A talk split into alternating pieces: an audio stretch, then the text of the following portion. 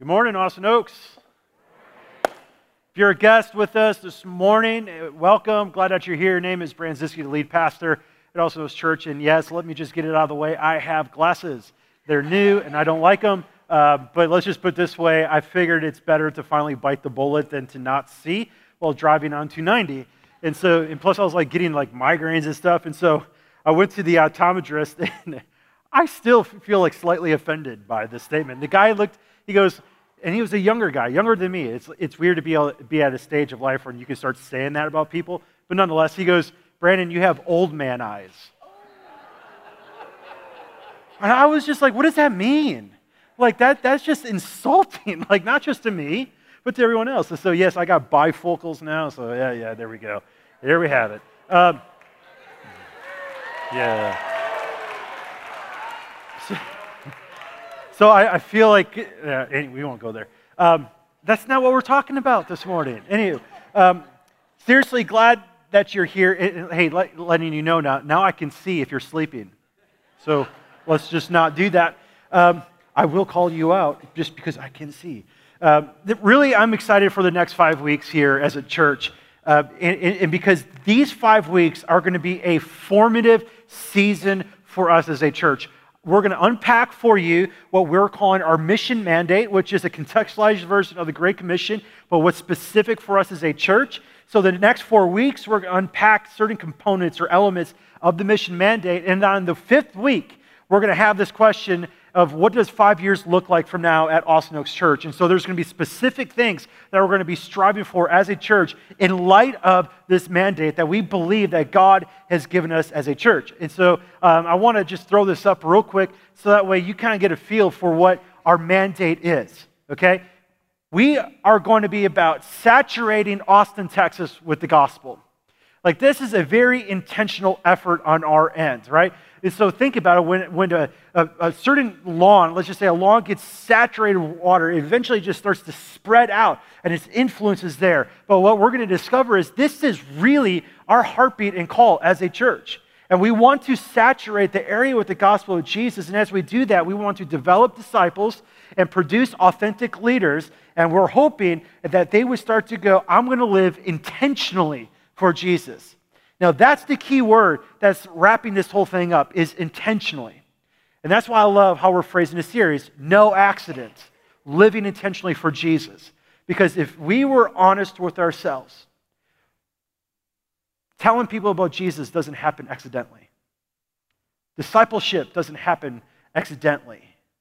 Producing leaders doesn't happen accidentally. Sending people out doesn't happen accidentally. It has to be an intentional effort as the local church. And so that's what we're striving for. Okay, we don't want to be a church of just really good intentions where we just talk about these things and talk about these things, but we want to be people who live intentionally with the gospel of Jesus. Now, 2019 was an amazing year for us as a church. In fact, um, I've been telling the first two services that really the last three and a half years of Austin Oaks has been a season of transition. From Pastor Rob Harrell, our pastor emeritus, transitioning out of a senior pastor role from 26 years to a season of an interim pastor to a season of a new guy, uh, which, you know, I'm the new guy. And just if you don't know, and then that new guy making certain changes over the last two years. And if we were honest, some of these changes were good and some of these changes were hard right? But we, we still seen God's faithfulness in the midst of that. So in 2019, like for instance, we saw our church grow by 20% in small groups. Okay, like that's phenomenal. Okay, that means last year, in last year alone, we went from 52% of our church, 52% of all of Austin Oaks Church being in a group to 72%. Like I look at that and I go, that's a move of God. That's, that's God stirring in the hearts of his people. 13 people gave new professions of faith in Jesus, which, which is really exciting. 25 were baptized, right? We could go on and on and on. We started to really sense the Lord's favor in the last couple months. One of the things that uh, in my first two years here, people kept asking me, Brandon, so what's the vision for the church? Where are we going with the church? And my answer was, I don't know. I have no idea yet. Because every time I would pray and ask the Lord, it just felt like He just kept putting on my heart, love me, fall in love with me right? And God got our hearts. I'm so convinced of that. we started to see some things happen in November and December that are indicators of God getting our hearts, specifically an outpour of generosity. We stood up to the, the, to the challenge of eliminating our debt in five weeks.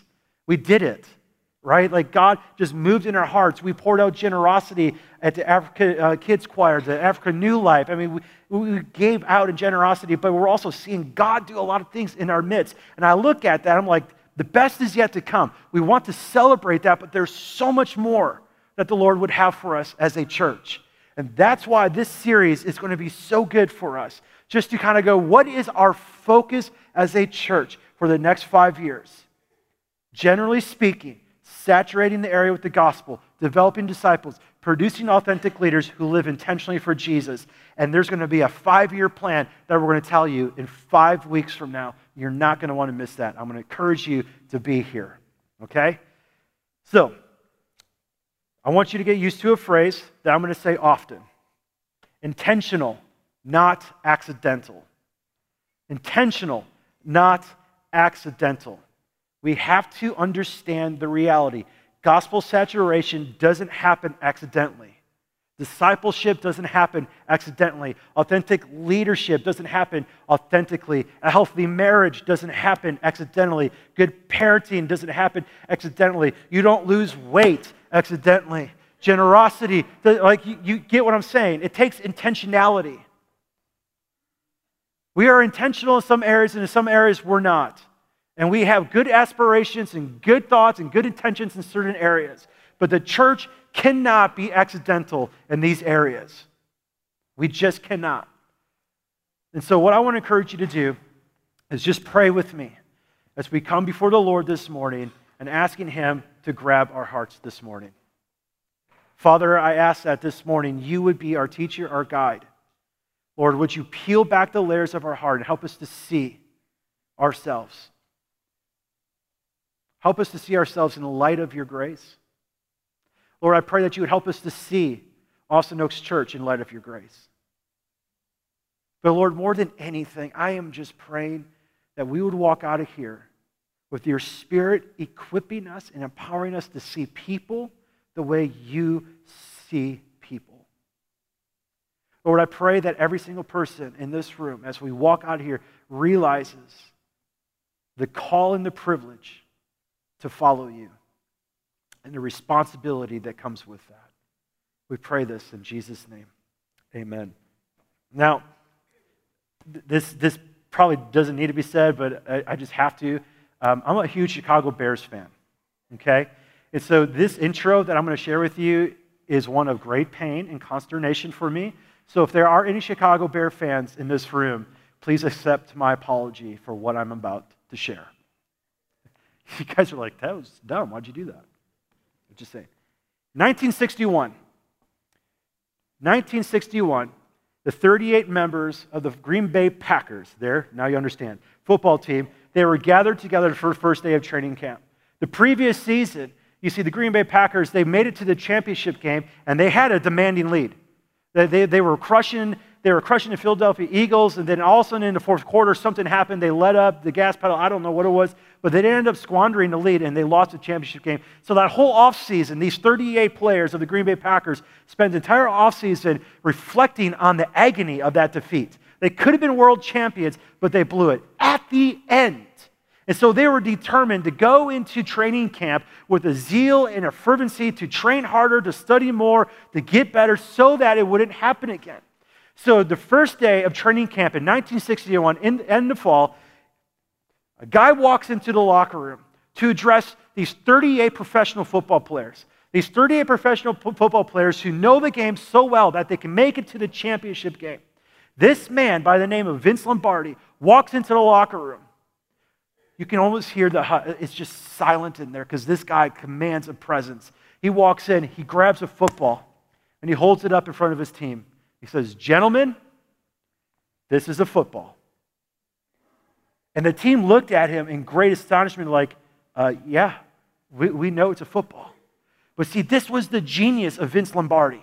Vince Lombardi, in that offseason, knew that something happened, that the team drifted away from the fundamentals of the game, that he went all the way back to square one. He assumed that the players that he had in that locker room knew nothing about football. It was a blank slate and wanted to start from scratch, from ground zero. So he said, Gentlemen, this is a football. And from there on in training camp, he taught them the basics of tackling, the basics of running, the basics of a rush, the basics of defense over and over. And they started with learning the very first play on page one of the playbook. That was their off season. And that was the genius of Vince Lombardi. That football team, those 38 players, they went on to win the national championship game in commanding form. They beat the New York Giants 27 to 0 and became world champions. In fact, Vince Lombardi never had another losing season because every season since then, he committed to himself at the beginning of every training camp I'm going back to the basics. I'm going to teach my team this is a football.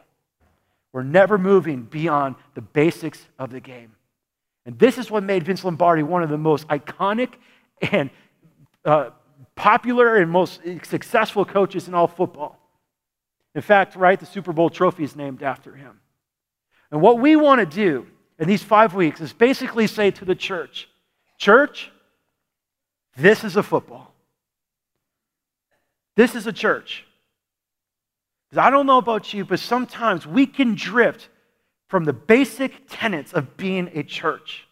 We can get ourselves so cluttered and so distracted and so sophisticated in so many things that we're going to get a little bit upset about the lights or the sound or the way the building looks and all these things and forget about the basics of the mission of being the church of Jesus Christ.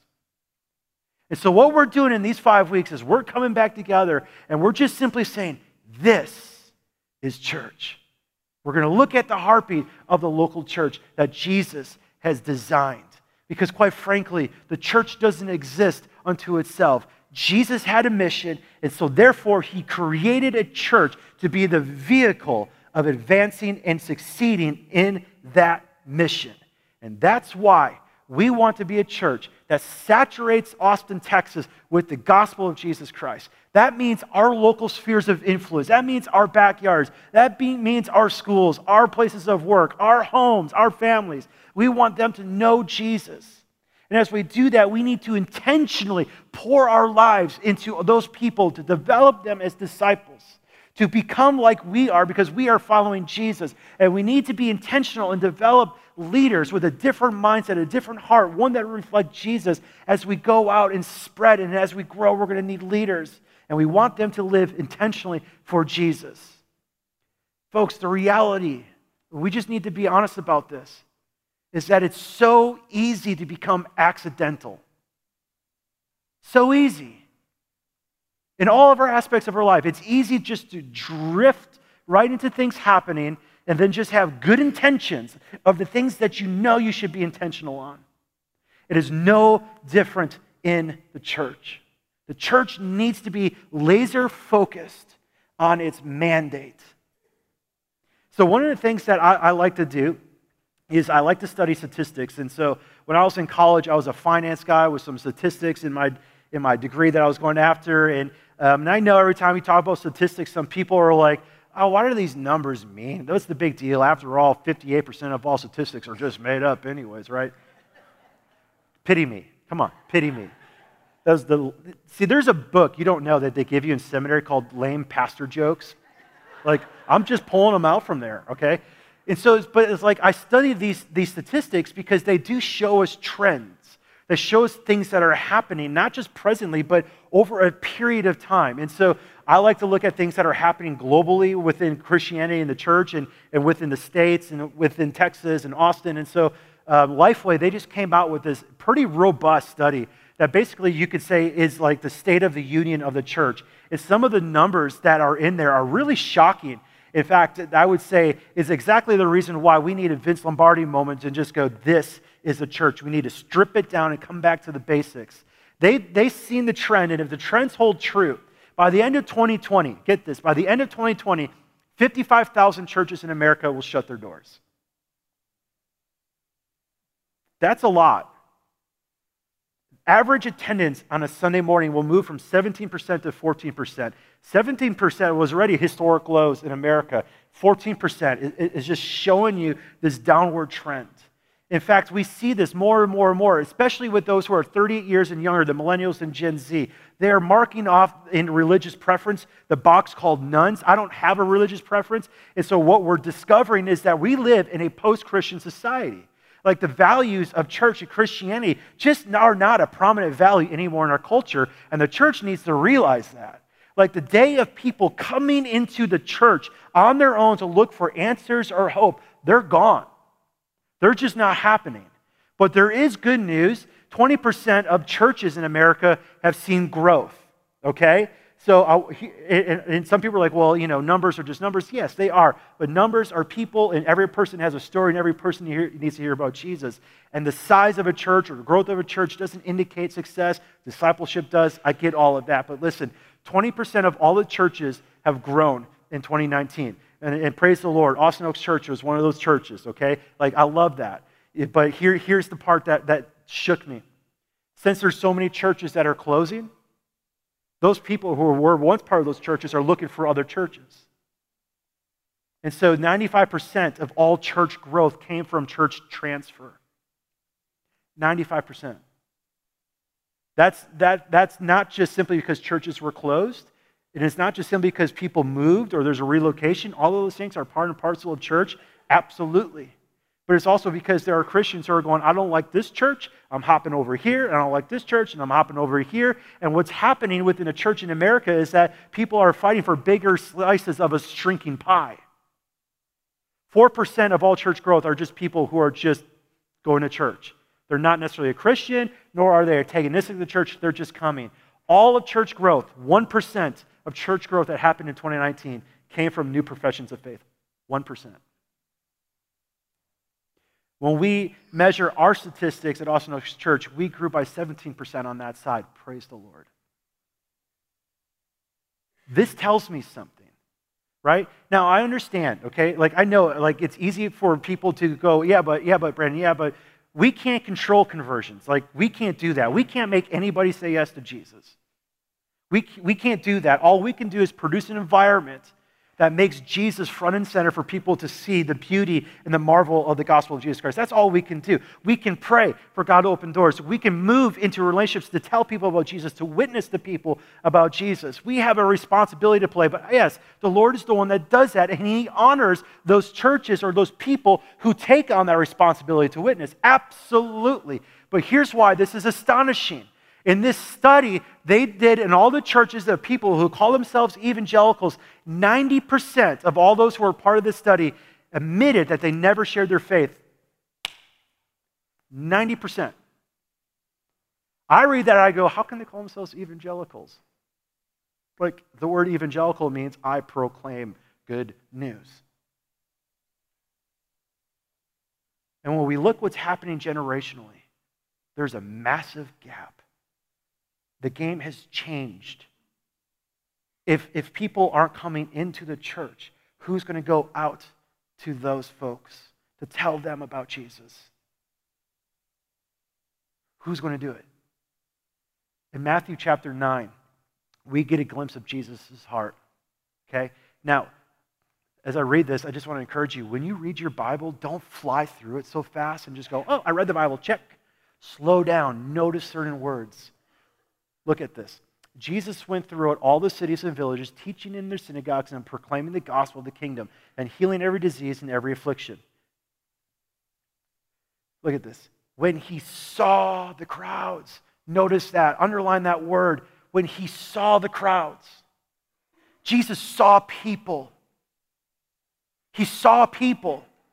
He's going out in all these other villages and he's seeing these people. And how is he seeing them? He's seeing them as people who are harassed and helpless like sheep without a shepherd. They need Jesus. My question every time I read this is how do I see people? Outside of these walls, how do I see my neighbors? How do I see my colleagues? How do I see my classmates? Am I seeing people for who they really are?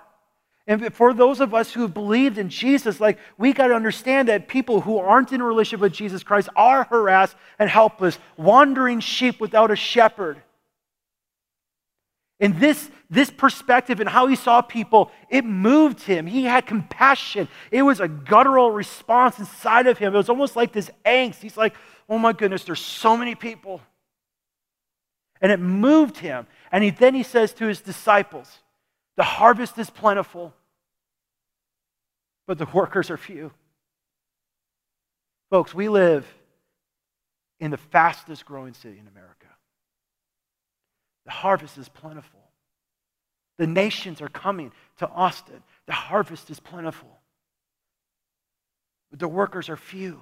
And I love what Jesus said. And again, notice the words. Therefore, pray earnestly. The harvest is plentiful, the workers are few.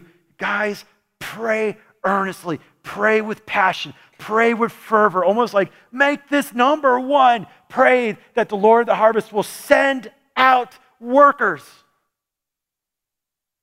I'm here to tell you this morning you are an answer to that prayer.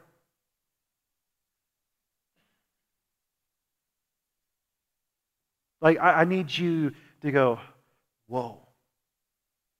You are a worker in this field.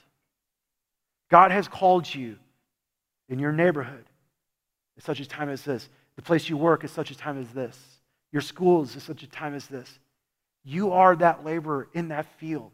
If we don't go, who will?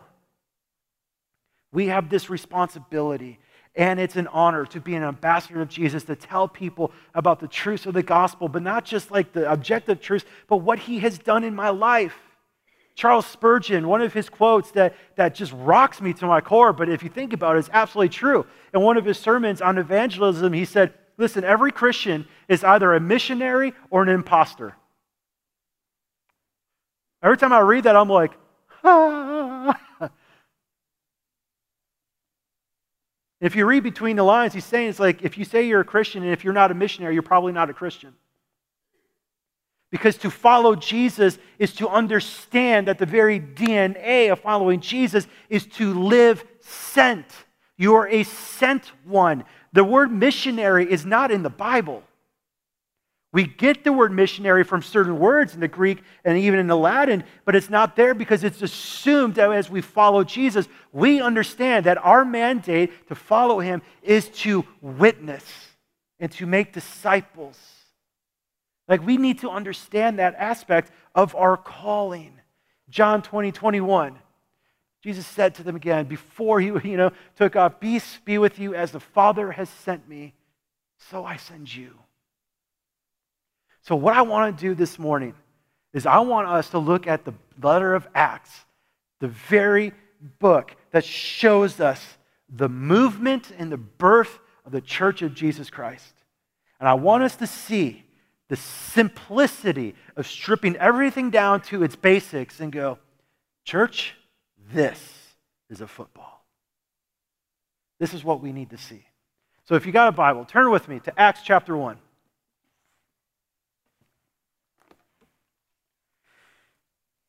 Acts chapter 1.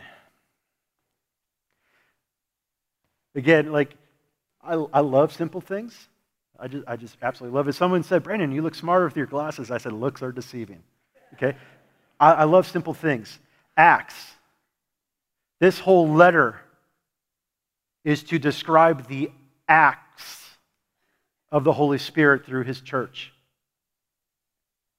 What is the church to be about? It's about this letter right here. Luke was the author of Acts. He wrote the Gospel of Luke, which was volume one. Acts, he wrote, which is kind of like volume two. So I'm going to read the first five verses for us. In the first book, O Theophilus, I have dealt with all that Jesus began to do and teach until the day when he was taken up after he had given commands through the Holy Spirit to the apostles whom he had chosen.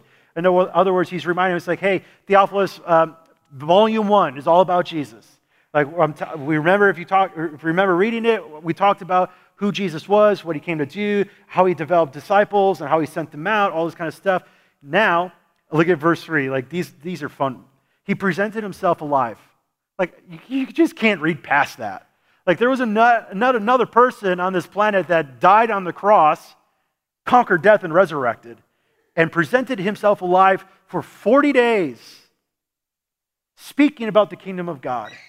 Like you got to imagine being a disciple in this moment, right? Who like invested three years of their lives, put their hopes and dreams and aspirations in Jesus, that he was indeed the Messiah, thinking that he will indeed build the kingdom of God and restore the glory of Israel. He died on the cross.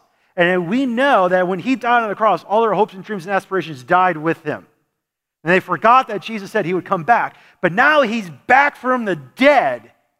He can walk through walls right? Like imagine this. Like imagine seeing a resurrected, you know, the Son of God in your midst. He's like, look at the proofs. This is who I am, right? And all of a sudden they're like, oh my goodness, look what we could do. He presented himself alive.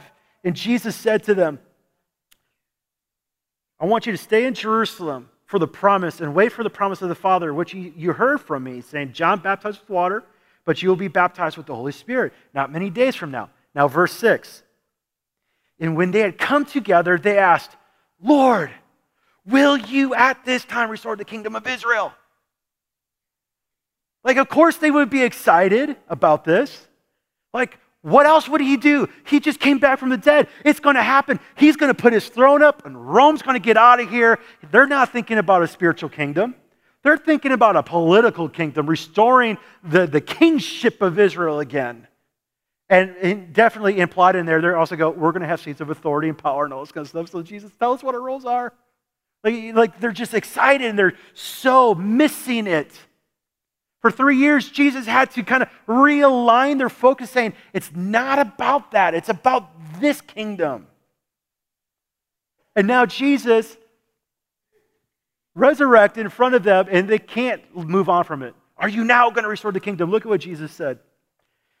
It is not for you to know the times or the seasons that the Father has fixed by his own authority. In other words, don't worry about it. You fo- don't focus on that. that. That's not your concern. But rather, but you will receive power. Like that, that's such a good word.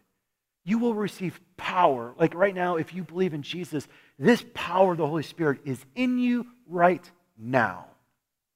But you will receive power when the Holy Spirit has come upon you, and you will be my witnesses in Jerusalem, and in Judea, and Samaria, and to the ends of the earth. He gone. That's it.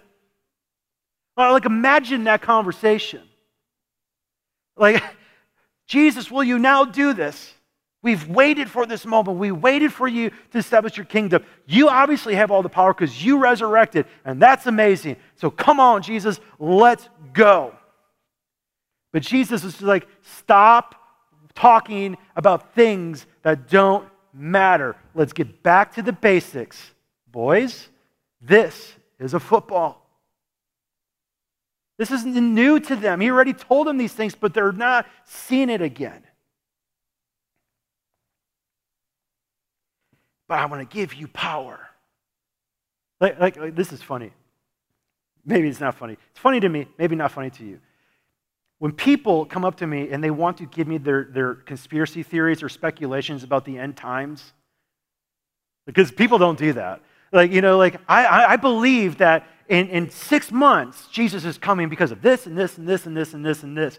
I always go back to this passage. I'm like, uh, Jesus said, It is not for you to know the times or the seasons of the Father, but you will receive power and the Holy Spirit is come upon you because there's something for you to do instead of worrying about that. He will come again, make no mistake, but you have a mission, so get on that.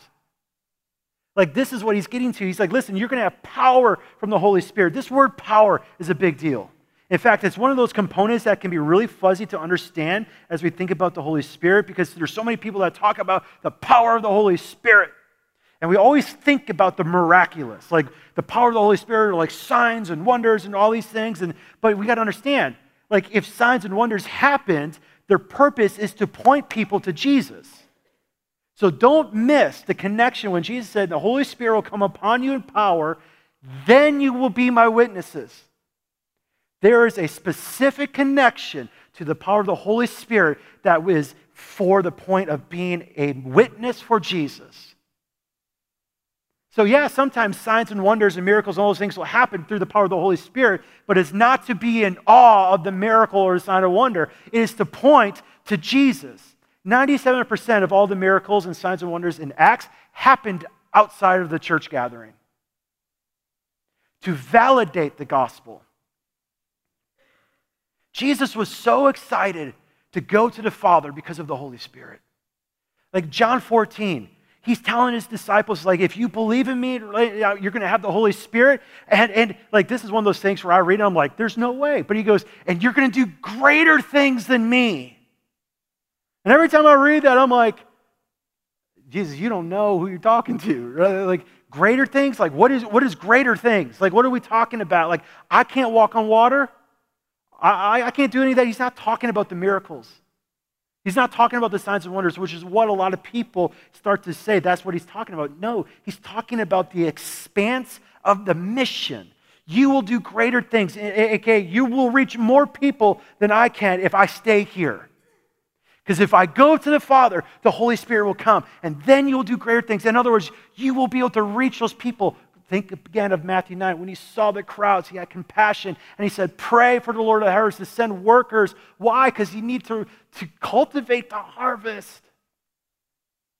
In John 16, he tells his disciples, It's for your good that I go to the Father. Which I'm like, I, I think it's pretty good, Jesus, that you're right here. Like, because if I'm hungry, you can, you know, multiply something and I could eat, right? Like, you could just go, boop, something's done. But he's like, no, it's good for you that I go to the Father, because if I go to the Father, I'll send the Spirit. He was excited about it. And so the disciples, the apostles now at the Mount of Olives in this moment, they're like, are you going to restore the kingdom? And Jesus is like, don't focus on that. But you're going to receive power from the Holy Spirit when He comes upon you.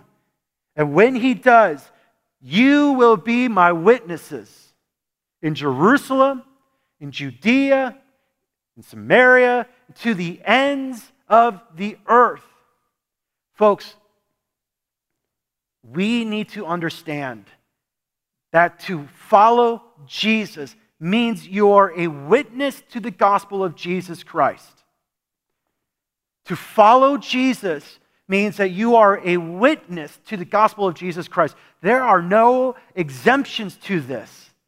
Every single person who says, Jesus is my Lord and Savior, you are a witness to the gospel. Yeah, but Brandon, evangelism isn't my gift. So I don't evangelize because it's not my gift. Folks, listen, compassion isn't my gift, but that doesn't give me the right to be a jerk. Just because it isn't your gift doesn't mean you don't have the responsibility. We all have the responsibility. Just some people are really gifted and empowered specifically that way. If you're a follower of Jesus, you're a witness. But what's a witness? What does a witness do? Think of a court case for a moment. When they get up in the stand, all they do is they tell what they've seen and heard. They just tell the facts. They're not responsible for proving innocence or guilt. They're not responsible for trying to persuade the jury or the judge. In fact, as uh, Nima even said to me as to think about this, I was like, ooh, this is good. He's like, the witnesses aren't the jury or the judge either. Witnesses aren't the ones to decide if someone is guilty or not either. They're just to tell the facts. So, as a witness, we just tell people the objective truth of the gospel. Jesus is the Son of God who took on flesh. He left heaven to come here to make a way for us because we were sinned. We were dead in our sins, lost. He so loved that He came and He died on the cross for our sins so that there's a way to the Father. And not only that, He conquered death and the grave so that way we could live forever. And all He said asks us to do is to receive Him. Not a program, not a club, not a system, but a person, a relationship with the living God who offers us eternal life, not just in the future, but now. Because if you don't, the reality is you're going to live a life separated from God forever, and that's what the Bible calls hell. I hate hell. I know you hate hell, but that's the reality. Now, can I tell you what Jesus has done in my life? Because that's one thing, that's truth, but let me tell you how it's changed me. That's a witness. You're not responsible for the outcome. Folks, that's one of the reasons why I shy away from evangelism because it terrifies me because I always feel like I'm failing. Like they didn't sign the dotted line. I did something on a napkin. I did the cross thing, but they didn't sign anything. I don't, they didn't pray the prayer, so I am not going to do it anymore. Well, that's convenient. we witness, we tell people about Jesus. Jerusalem, Judea, Samaria, to the ends of the earth. How do you think the disciples heard that? Like we, we when we do like mission conferences or mission themed things, we, we throw like, yes, we need to go to our Jerusalem and our Judea and our Samaria and our ends of the earth. And we have these concentric circles about our spheres of influence. But it's like I think so often we fail to remember or even to experience what those disciples felt when they heard this. Remember, Jesus said, You can't witness unless you really get the power of the Holy Spirit because you're going to be my witnesses in Jerusalem. How do you think the disciples heard that? Jerusalem. Well, you mean the place that wants to kill you and us? Oh, they did kill you, but you came back. They want to kill us. A hostile ground. Oh, you mean my family that doesn't want to hear anything about Jesus, who think I'm, uh, I'm a freak as it is? You mean my colleague, my neighbor, my coworker who is anti Christian? Like, you want me to witness to that person? Jesus is like, yeah. You're going to have power from the Holy Spirit to witness. Then to Judea and then to Samaria. Jewish people didn't like Samaritans.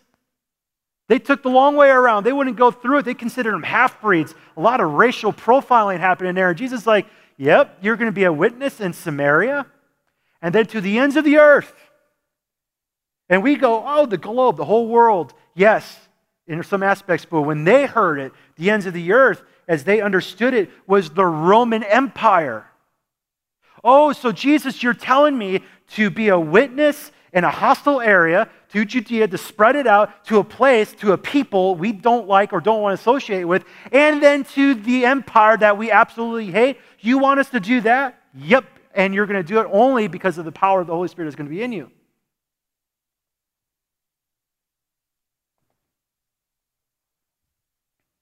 Friends, this is a football.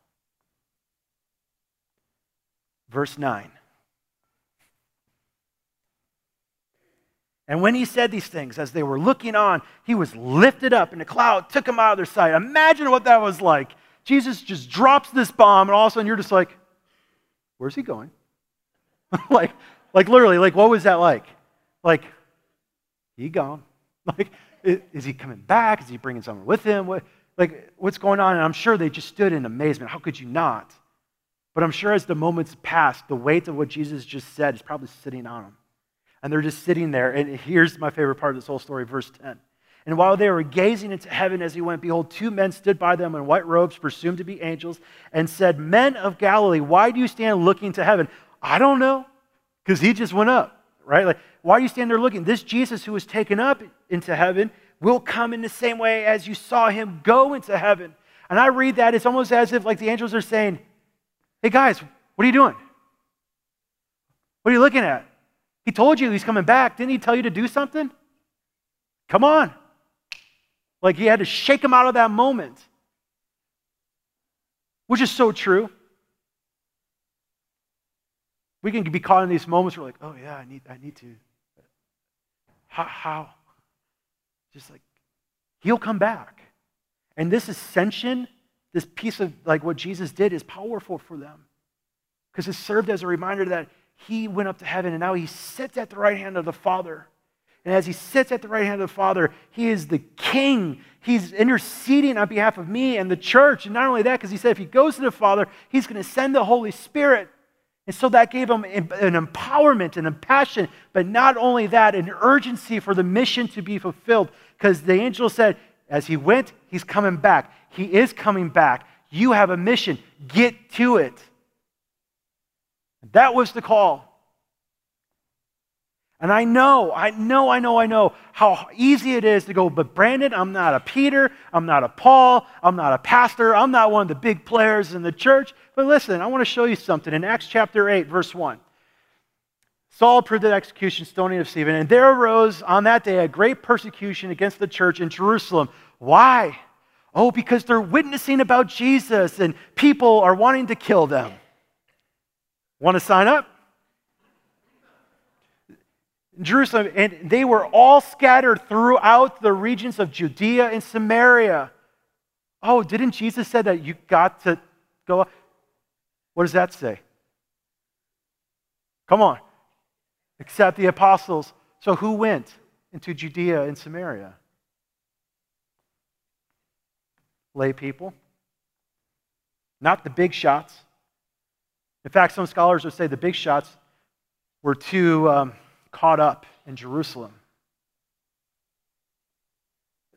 They go into Samaria. In fact, we see this story as you keep reading Acts 8. A guy named Philip, who was just a layperson, who was discipled, who heard about Jesus Christ, gave his life to the Lord, goes to Samaria, and God uses him in Samaria to unleash a revival. People in Samaria are becoming Christians, right? And so news gets back to Jerusalem, and Peter and I can't remember the other guy hears about it, and they have to go see it. And so they go to Samaria and they're astonished that God would do this to them and the Holy Spirit would come and they're even more astonished. And then Philip, this normal average Joe of a guy, nothing special to him, just the fact that he wants to be a sent one to honor Jesus, the angel taps and he says, Hey, I want you now to go to the road down to Gaza. So he goes, has no idea why. He goes down this hot desert, treacherous road. He goes there, and all of a sudden he sees his caravan at a distance, and all of a sudden the Spirit prompted him on the inside. We don't know if it was a little nudging, a little, should I go to that? No, no, we don't know, but all we know is he went, okay. He runs to the caravan, discovers that it's a royal official, an Ethiopian eunuch of the queen of Ethiopia. And God miraculously set this one up. This Ethiopian went to Jerusalem in search of God, goes there, can't understand what's happening. Obviously, he's wealthy because he has a scroll of Isaiah 53 and he's reading it. And as Philip was up by the, the carriage, he hears him reading Isaiah 53. And Philip just goes, This is how easy witnessing is. He just goes, Do you know what you're reading? That was it. And the Ethiopian goes, How can I? Unless someone tells me. And Philip goes, I know a guy. And he goes, Let, let, me, let me tell you. Can I tell you? And he tells him about Jesus and what happened in Jerusalem. And this Ethiopian gives his life to the Lord. And in that moment, he gets baptized. If Philip was accidental, it wouldn't have happened. But he was intentional. And so, this is where I want to give you just three things to think about as you walk out of here and go, How can I do this? First, be in conversation with the Holy Spirit. I want to make a promise to you. If you ask the Lord to prepare a gospel conversation with someone, I'm willing to bet he will do it. Often, we just don't ask. And if he does, if we get that little nudging or that prompting that we should go to someone or talk to someone or be by someone, we write it off as nothing. Like, I don't know. There wasn't the banner from heaven. There wasn't an angel or things. I don't just, I just want to do it. I won't share. And I'm just going to choose to be a coward instead. I hate to say that word, but that's the reality. It's either we're being cowardly or we're just simply being selfish. And we just don't want to. Be in conversation with the Spirit. Ask Him. When you get little nudges, like maybe I should talk to so and so or should interact with this person or whatever it is. And if you don't know it's the spirit or not, just, just assume that it is and take a risk and find out. What's the harm? What's the worst that can happen when you tell someone about Jesus? They say no. The second thing is you, is you got to be in touch with people who don't know Jesus. You've got to be in touch with people who don't know Jesus. Here's something that, that breaks my heart as a pastor. Sometimes when I interact with people, I'll ask them a question if there's unbelievers in their lives, not just neighbors or whatever, but like friendships, relationships. And oftentimes the answer is no.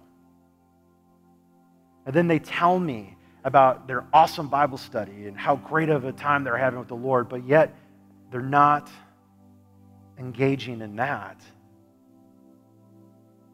And I'm just like, that should not be.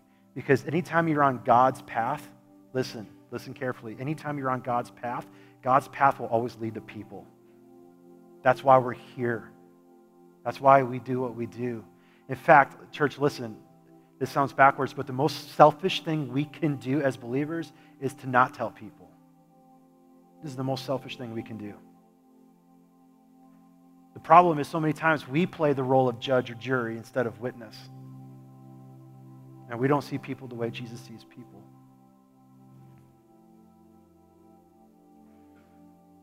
There was um, a, a, a I won't share the story. No, I will.